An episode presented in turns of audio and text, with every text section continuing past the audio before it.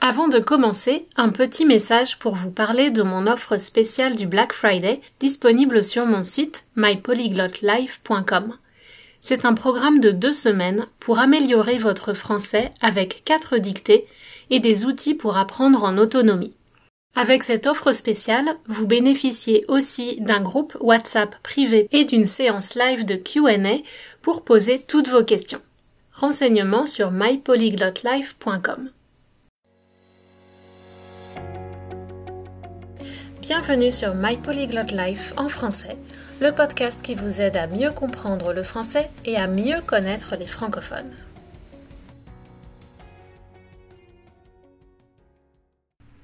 Bonjour, voici le dernier épisode du mois de novembre sur le thème lié à la mort et aujourd'hui j'aimerais explorer la thématique les humains des mortels en quête de la vie éternelle c'est-à-dire des personnes qui vont nécessairement mourir, mais qui sont à la recherche de l'allongement de la vie et de euh, repousser la vieillesse. Depuis la nuit des temps, les humains ont conscience de leur condition de mortels. Ils essaient bien sûr d'échapper à la mort autant que possible, mais ils se préoccupent aussi de l'après. Les rites funéraires, les enterrements, les embaumements sont spécifiques au genre humain et l'invention des dieux et des religions veille à prendre soin de l'âme humaine après la mort, si tant est que le concept d'âme existe. La jeunesse est une période populaire car elle est le symbole de l'innocence et du bonheur. Il existe même un syndrome ou un complexe de Peter Pan. On peut aussi penser à Dorian Gray qui veut rester jeune et beau pour toujours. Mais la vieillesse a aussi ses lettres de noblesse, ses côtés valorisés. En effet, pensez à tous ces personnages mythiques des univers de fantasy, comme Gandalf, Maître Yoda ou Dumbledore. Leur sagesse est légendaire, et même s'ils ne recherchent pas la vie éternelle, ils ont quand même vécu très longtemps pour pouvoir accomplir leur mission au service de l'humanité. Malheureusement, je suis sûre que vous avez tous et toutes en tête des noms de méchants maléfiques ayant fait de nombreuses victimes dans leur course à la vie éternelle, tels Lord Voldemort dans la saga Harry Potter, les vampires ou encore les scènes finales du film Indiana Jones et la dernière croisade avec la coupe du Saint Graal. Dès le Moyen Âge, et même probablement avant, la recherche de la jeunesse éternelle apparaît dans les légendes et dans les arts les mages et les sorcières concoctaient des potions magiques et des élixirs aux divers pouvoirs. Les humains cherchaient des fontaines de jouvence dont les eaux pourraient raviver leur jeunesse. Le mot la jouvence est de la même famille que la jeunesse. Il semble d'ailleurs y avoir un âge plus ou moins idéal. Ainsi, les personnes âgées qui pouvaient retrouver une deuxième jeunesse revenaient souvent dans la période vers leurs 30 ans. Ceci me paraît un peu étrange, car 30 ans au Moyen Âge, c'était déjà assez âgé au vu de l'espérance de vie en ce temps-là. Mais il faut croire que c'était en fait la fleur de l'âge, une expression qui veut dire la période où on est à son maximum. Après le bourgeon, l'étape avant la fleur, mais avant de se faner et de mourir.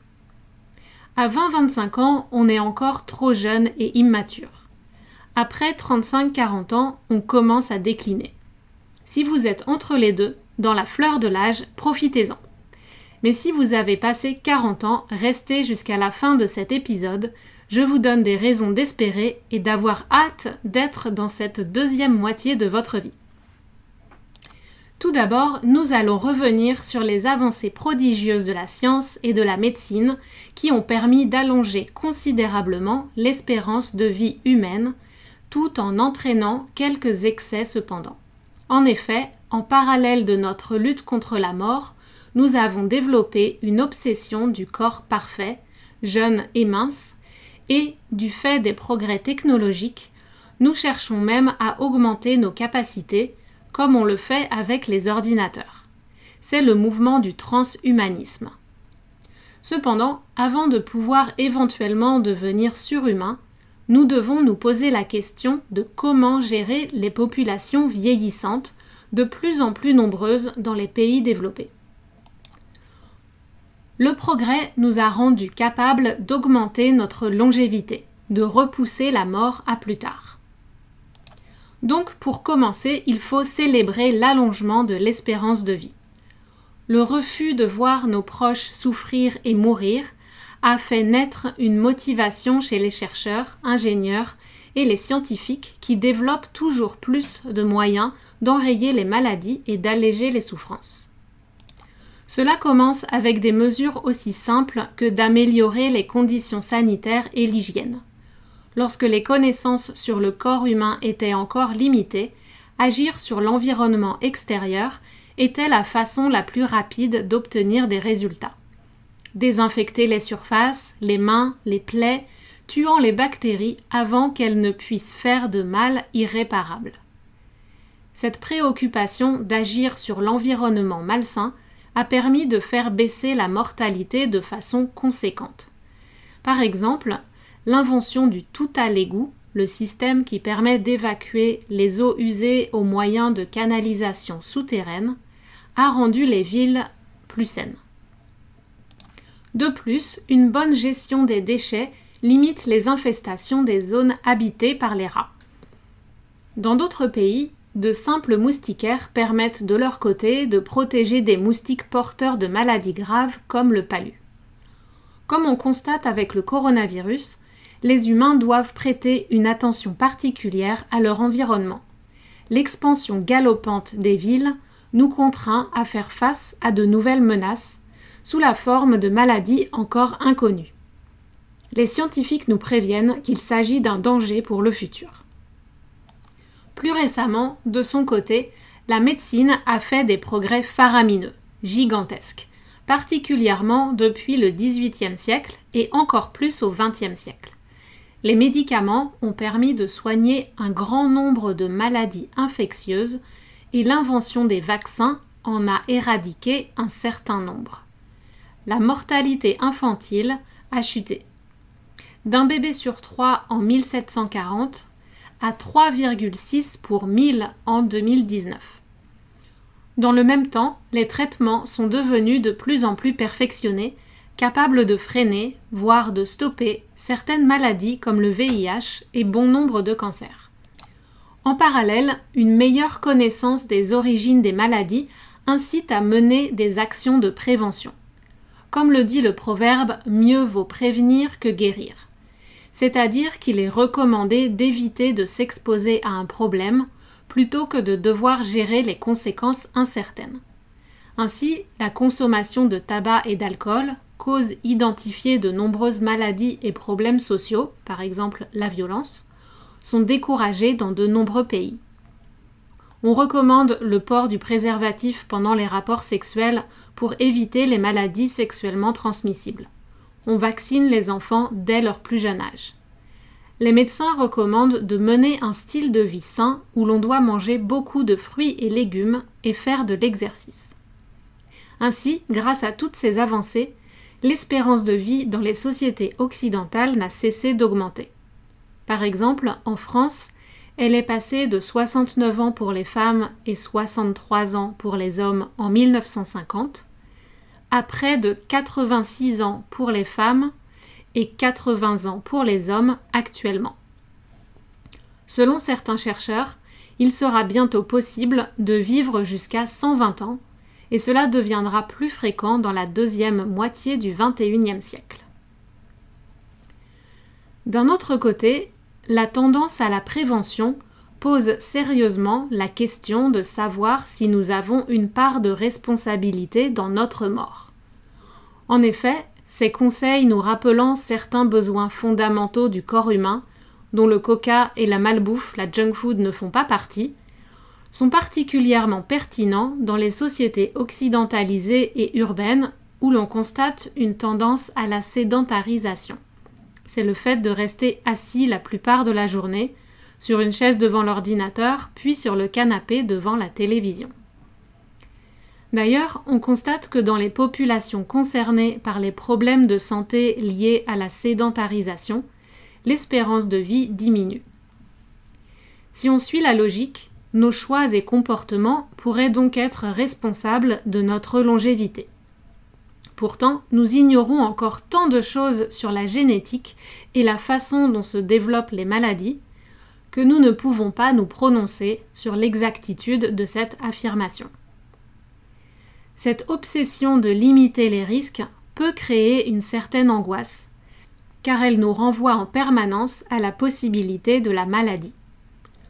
Pourtant, personnellement, depuis que j'ai adopté un rythme de vie plus sain, je me sens beaucoup mieux au quotidien, donc je ne le ressens pas comme une contrainte. En tout cas, c'est ça, cette sensation de mieux-être, qui me motive à persister, et non un savant calcul des probabilités ou non d'attraper un cancer ou autre chose. Mais c'est peut-être juste mon cerveau qui me joue des tours. Peut-être qu'il s'est laissé convaincre par les statistiques et me fait croire qu'il adore le chou kale pour que je continue à en manger. Qui sait?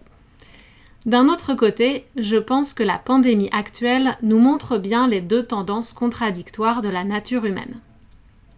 Nous savons que la mort est naturelle et que, cycliquement, des épidémies apparaissent et déciment des pans entiers de la population, comme la peste noire a tué un tiers de la population européenne au Moyen Âge.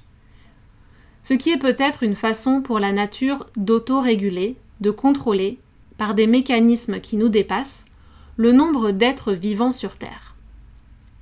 D'un autre côté, les progrès de la médecine rendent la mort de plus en plus inacceptable, surtout si l'on a l'impression qu'elle provient d'une menace qu'on devrait être capable de contrôler, telle qu'un virus.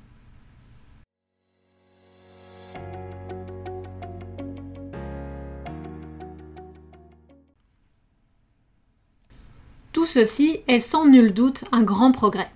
Pourtant, cette manie, cette obsession des humains à tout contrôler et à se croire tout puissants grâce à leur capacité intellectuelle mène à quelques excès.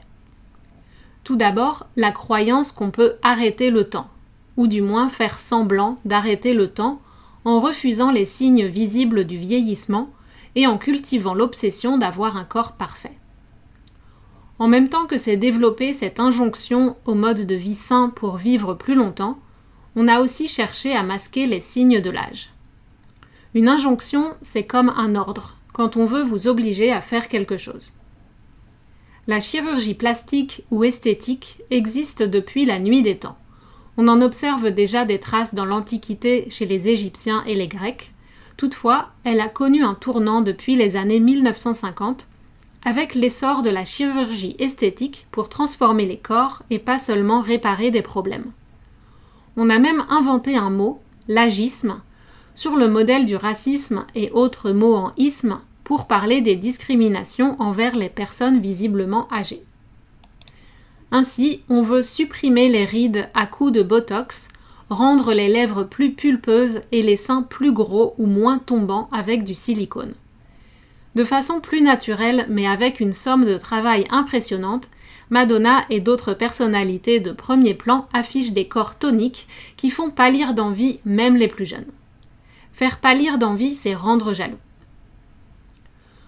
D'autre part, le développement des technologies nous éloigne de la nature et veut transformer l'être humain en profondeur. Après avoir modifié les apparences, on assiste depuis quelques années à une autre tendance elle est née des progrès technologiques toujours plus avancés. Bien sûr, il faut saluer certaines innovations qui permettent par exemple à des personnes handicapées de retrouver certaines facultés, certaines capacités, la possibilité de faire des choses comme marcher ou communiquer. Toutefois, les scientifiques nous mettent en garde contre les abus liés au progrès technologique. En effet, nous sommes entrés dans une ère où les progrès sont exponentiels. De plus, ils sont souvent initiés par des ingénieurs qui se laissent entraîner par leur envie de résoudre des défis, mais ils ne prennent pas forcément le temps de faire une pause pour regarder la vision d'ensemble, the big picture, pour l'humanité. Nous avons encore besoin de philosophes et d'artistes qui réfléchissent à notre place dans l'univers et à notre rapport à la nature nous faisons face à de nombreuses questions morales qui ne peuvent pas être tranchées simplement. Le mouvement transhumaniste est né dans la Silicon Valley, mais il s'est répandu partout. Ses partisans veulent augmenter les capacités humaines. En anglais, on dit enhance. Il n'existe pas de traduction directe en français, mais un consensus, un accord, approuve la traduction par augmenter. Améliorer, c'est to improve, et l'amélioration se base sur une capacité existante. Avec augmentation, on a l'idée qu'on veut ajouter des capacités à l'homme. On veut nous faire devenir des surhommes ou des surfemmes. Disons des surhumains pour utiliser un mot non genré. À terme, ils envisagent carrément de dépasser la mort. On en revient à notre recherche de la vie éternelle.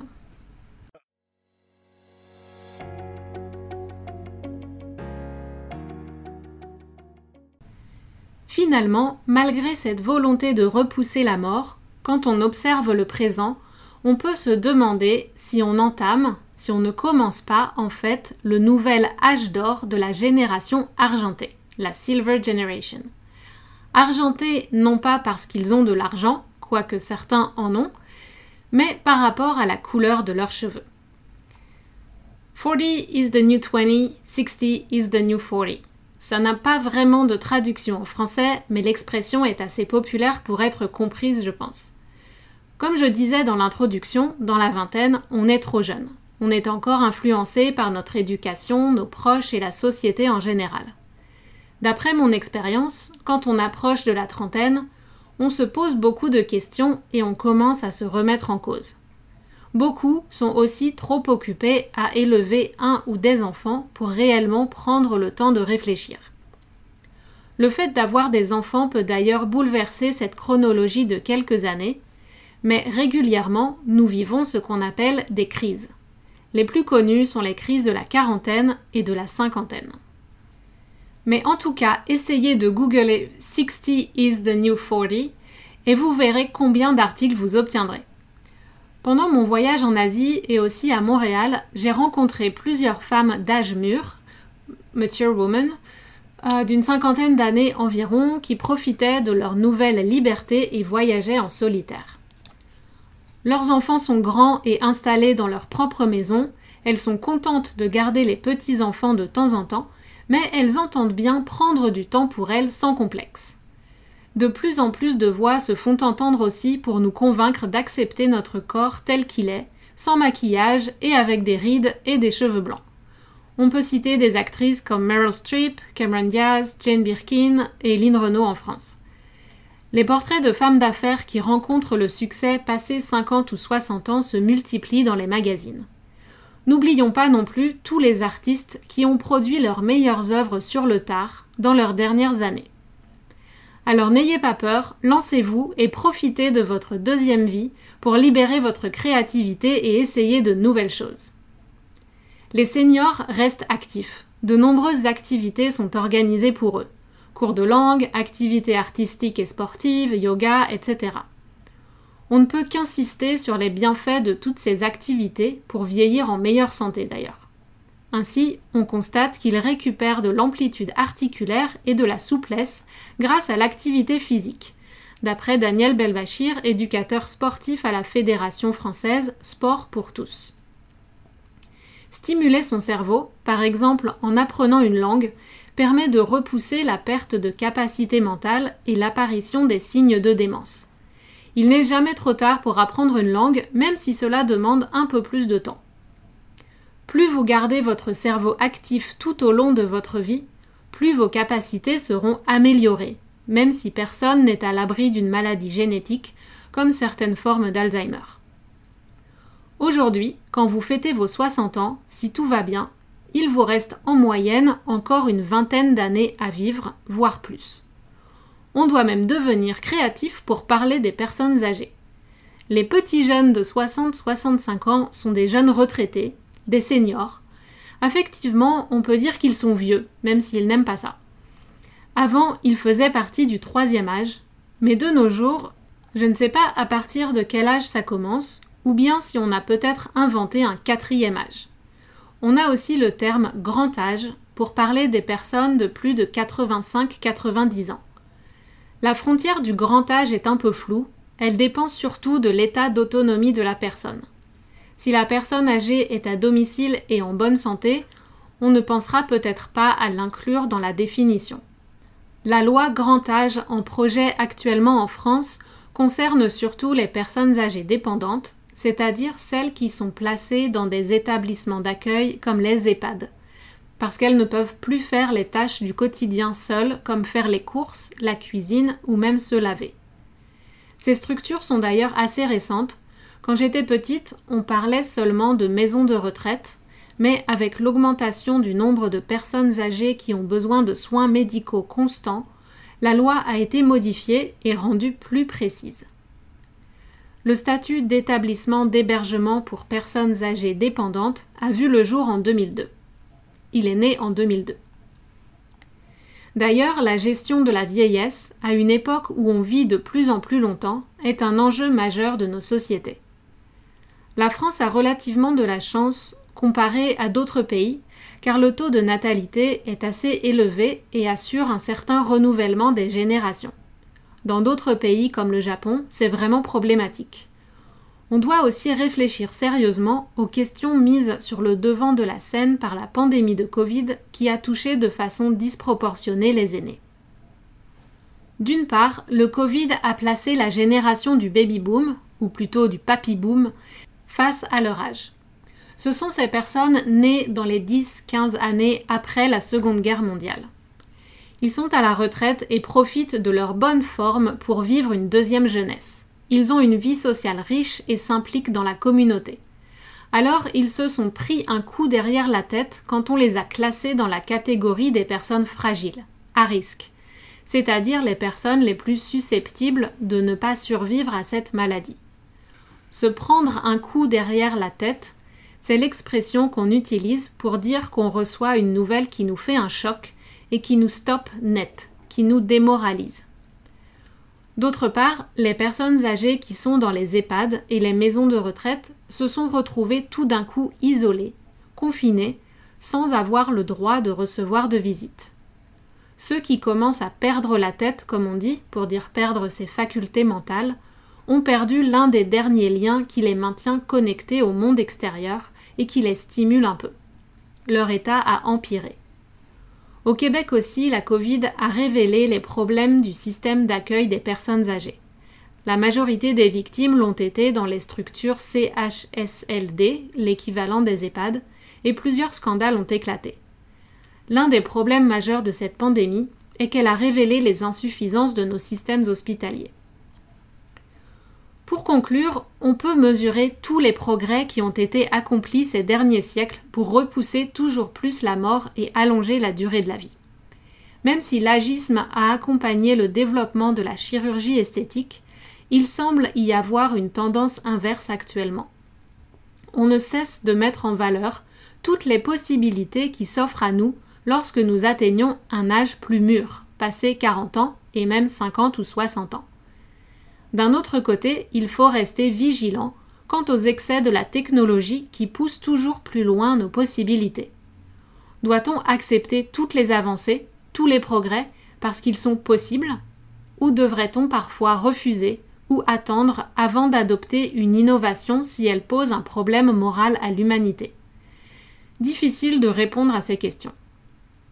Cependant, si nous avons repoussé les frontières de la mort, la société doit faire face à la longue fin de vie des aînés, quand les corps sont encore vaillants, mais que les têtes sont parfois déjà plus ou moins parties. Certaines sociétés sont encore dans un système où les enfants vivent avec leurs parents âgés, mais ce n'est pas le cas en Occident, et nous n'avons pas vraiment su anticiper la situation actuelle, avec un nombre toujours plus élevé de personnes très âgées et dépendantes. Ceci est un problème concret et immédiat auquel il va falloir s'attaquer. Et pour finir, ne manquez pas à la fin de la transcription mes recommandations de deux chansons absolument sublimes de Jacques Brel sur le thème des vieux. Voilà, si vous aimez ce podcast, n'oubliez pas de vous abonner et d'en parler autour de vous, et je vous dis à très bientôt sur My Polyglot Life en français.